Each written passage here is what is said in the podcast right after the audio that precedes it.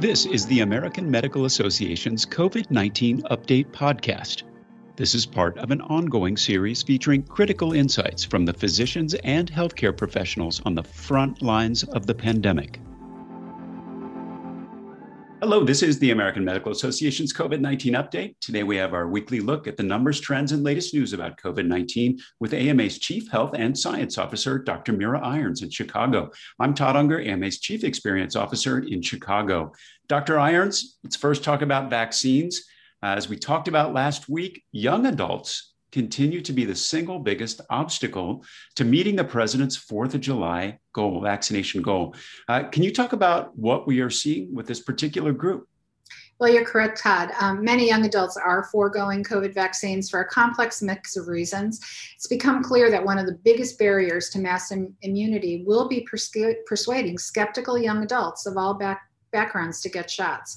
But the straightforward sales pitch for older people, a vaccine could very possibly save your life, doesn't always work on healthy 20 somethings. Public health experts say vaccinating young adults is essential to keeping infection numbers low and preventing new case outbreaks, especially as the Delta variant spread. You know, White House officials have said that they expect 70% of people 27 and older to receive at least a first dose by July 4th. But if you add in Americans aged 18 to 26, and the country is likely to fall short of the president's goal for all adults. Are you? I'm, I'm curious. Are you surprised by this? You know, we've talked about so many different kinds of vaccine hesitancy, and now we're to this group of young people. Um, you know, did we expect to see this kind of hesitancy with young adults?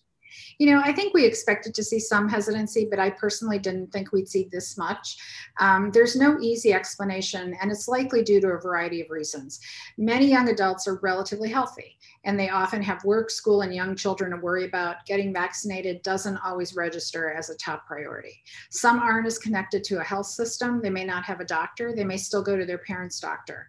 And throughout the pandemic, the public health message has emphasized that older people were at greatest risk, which had an unintended consequence of helping young people feel as though it wouldn't be a big deal if they got COVID. The thinking now is that we really have to meet young people where they are online through social media to get the word out and combat misinformation. Great example of this, a junior at Cornell founded the COVID Campus Coalition, which now has people at more than 25 universities running Instagram accounts that debunk myths and tell students how to get vaccinated.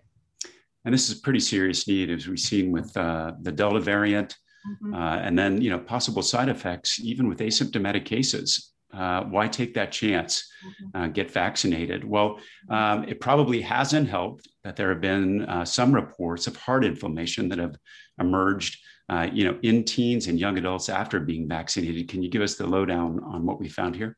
Yeah, yes, you know, as you've discussed on previous episodes, we're seeing more than 300 confirmed cases of myocarditis or pericarditis following mRNA COVID 19 vaccines, mostly in male adolescents or young adults, mostly after the second shot. That's a figure that's higher than what one would usually expect. The CDC's Advisory Committee on Immunization Practices, or ACIP, met to discuss this issue last week. While the CDC did determine the mRNA COVID 19 vaccines can, in rare instances, be linked to myocarditis or pericarditis, they determined that the benefits of COVID 19 vaccination far outweigh the risks of heart inflammation in young people. Still, ACIP agreed that a warning about the potential risk should be added to the FDA's official fact sheets on the vaccines so that people would um, not ignore symptoms. Um, it's important to remember that the risk for COVID is far higher. Teens and young adults account for the largest proportion of new cases in the United States, and we know that COVID infection itself can affect the heart. So, myocarditis after COVID vaccination is still a rare event, and the vast majority of patients have recovered. That's an important uh, closing statement there of that that rare event. Mm-hmm. And you know, the vast majority of patients have recovered and compare that, you know, the downside of getting COVID-19.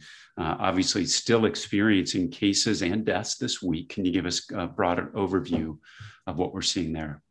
Well, the numbers continue to climb, but certainly not um, by the amounts we were we were talking about um, months ago. So currently, 33,642,146 people have been diagnosed with COVID in the U.S., and 604,179 people have died from COVID. Um, new cases are emerging at their lowest level since testing became widely available. Relatively few cases are being detected in most urban areas, though rural hotspots have emerged in parts of Missouri and Arkansas, and, and specifically in, in states where the vaccination rates are low. Deaths and hospitalizations continue to decline, but around 300 coronavirus deaths continue to be reported most days. Medicine doesn't stand still, and neither do we. AMA members don't just keep up with medicine, they shape its future. Help move medicine, join the movement. Visit ama-assn.org slash moving medicine. You know, I was speaking with a physician a couple of weeks ago, and they're saying when they see a case like this, you know, it is heartbreaking because at this point, it's largely pre- uh, preventable. Can you talk a little bit more about the findings uh, that we're seeing, you know, the differences between vaccinated and unvaccinated?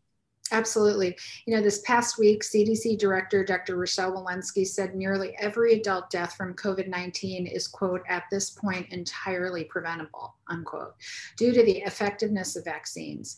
A news analysis from the AP confirms what Dr. Walensky said. The analysis shows that 99.2% of all US COVID deaths are unvaccinated individuals. You know, according to the analysis of government data from May released last Thursday, out of the 18,000 COVID deaths during that month, um, approximately 150 were in vaccinated people. That comes out to 0.8%, or an average of five deaths per day out of more than 200 average daily deaths. If you recall back in January at the height of the pandemic, average daily deaths were above 3,400 per day. These are powerful numbers to support what we've been saying all along. The vaccines are remarkably effective. That's a stark difference. 99.2% um, uh, are unvaccinated individuals. I uh, can't see anything more decisive than that. Um, can you talk to us about the vaccination numbers that we're seeing this week? Uh, you did earlier mention that we were probably not on track to hit the president's goal by this weekend, but are we going to get close? Right. Um, you know, providers are administering about 0.83 million doses per day on average, about a 75% decrease from a peak of 3.38 million reported on April 13th.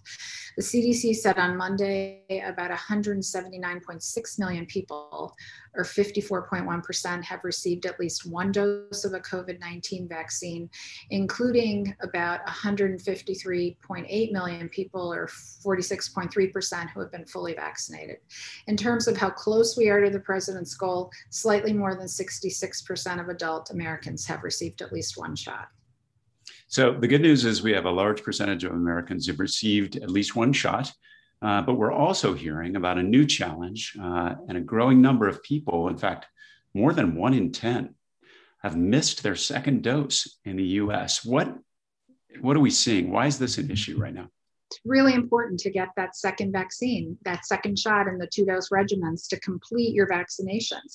We know that completing both rounds of the two dose vaccines is crucial to have the best protection against COVID 19, especially with the new variants that are spreading. As this virus is mutated, there are versions of it are, that are better able to escape some immune protection that we get from the vaccine. Um, case in point, a study by the CDC of adults above the age of 65, the population most at risk, found that seniors who received partial vaccination was were 64% less likely to be hospitalized, but fully vaccinated seniors were 94% less likely to be admitted to a hospital. Another study published in June in Nature found that the two doses of the Pfizer vaccine were 88% effective in preventing illness caused by the Delta variant, but one dose was only 33% effective. As Dr. Paul Offit explained on NBC News this week, the second shot is critical. We know from the phase one studies that the second shot induces a level of virus specific neutralizing antibodies that's about tenfold greater than after that first dose. Wow, that's uh, that's big news. And friend of the show, Dr. Paul Offit, that's mm-hmm. saying it well. And again, uh, very convincing data to suggest getting that second shot is a requirement. So go get that. And uh, just this week, the WHO came out with a new uh, set of mask guidance. Uh, can you tell us the thinking behind that and if we should expect to see that guidance implemented in the States? Well, you know, it's confusing and it's unclear um, whether we're going to see new guidance. So, WHO officials concerned about the easing of precautions meant to stop the spread of the coronavirus have urged even fully vaccinated people to continue wearing masks and to keep taking other measures to prevent infection. CDC, on the other hand, told fully vaccinated Americans in May that they no longer needed to wear masks indoors or to maintain a distance of six feet from other people. On Monday, when asked about the new um, cautions expressed by the WHO, a CDC spokesman pointed to the existing guidance and gave no indication it would change. Um, there's some debate around this. Some scientists say we're not at a point where we can just release the brakes on everything, especially when we haven't reached herd immunity. Others, on the other hand, say that guidance needs to be tailored to local communities, varying according, according to vaccination rates and infection rates. You know, the WHO is looking at a world that is largely unvaccinated, so its guidance makes sense in that respect. In parts of the United States with low vaccination rates, ma- masks may be appropriate there also. Well, thanks for the update on all these important COVID topics. Are there any other messages that you'd like to share from the AMA this week? Sure. On Wednesday, June 23rd, the AMA was part of a joint statement by HHS and other health leaders following the ACIP meeting on myocarditis that we discussed. Um, the statement read in part as physicians, nurses, public health, and healthcare professionals, and for many of us parents, we understand the significant interest many Americans have in the safety of the COVID 19 vaccines, especially for younger people. The facts are clear. This is an extremely rare side effect, and only an exceedingly small number of people will experience it after vaccination. Importantly, for the young people who do, most cases are mild and individuals recover often on their own or with minimal treatment. The vaccines are safe and effective, and they prevent COVID 19 illness. We recommend getting vaccinated right away if you haven't yet. It's the best way to protect yourselves, your loved ones, your community, and to return to a more normal lifestyle safely and quickly. Absolutely. Well, thanks again, Dr. Irons, for being with us here today and sharing your perspectives. That's it for today's COVID 19 update. We'll be back with another segment shortly. In the meantime, for resources on COVID 19, visit ama-assn.org slash COVID 19. Thanks for joining us. Please take care. This content was originally published as part of the AMA's COVID 19 daily video updates. Find the latest at ama-assn.org slash COVID update. Subscribe to other great AMA podcasts available wherever you listen to yours, or visit ama-assn.org slash podcasts. Thank you for listening.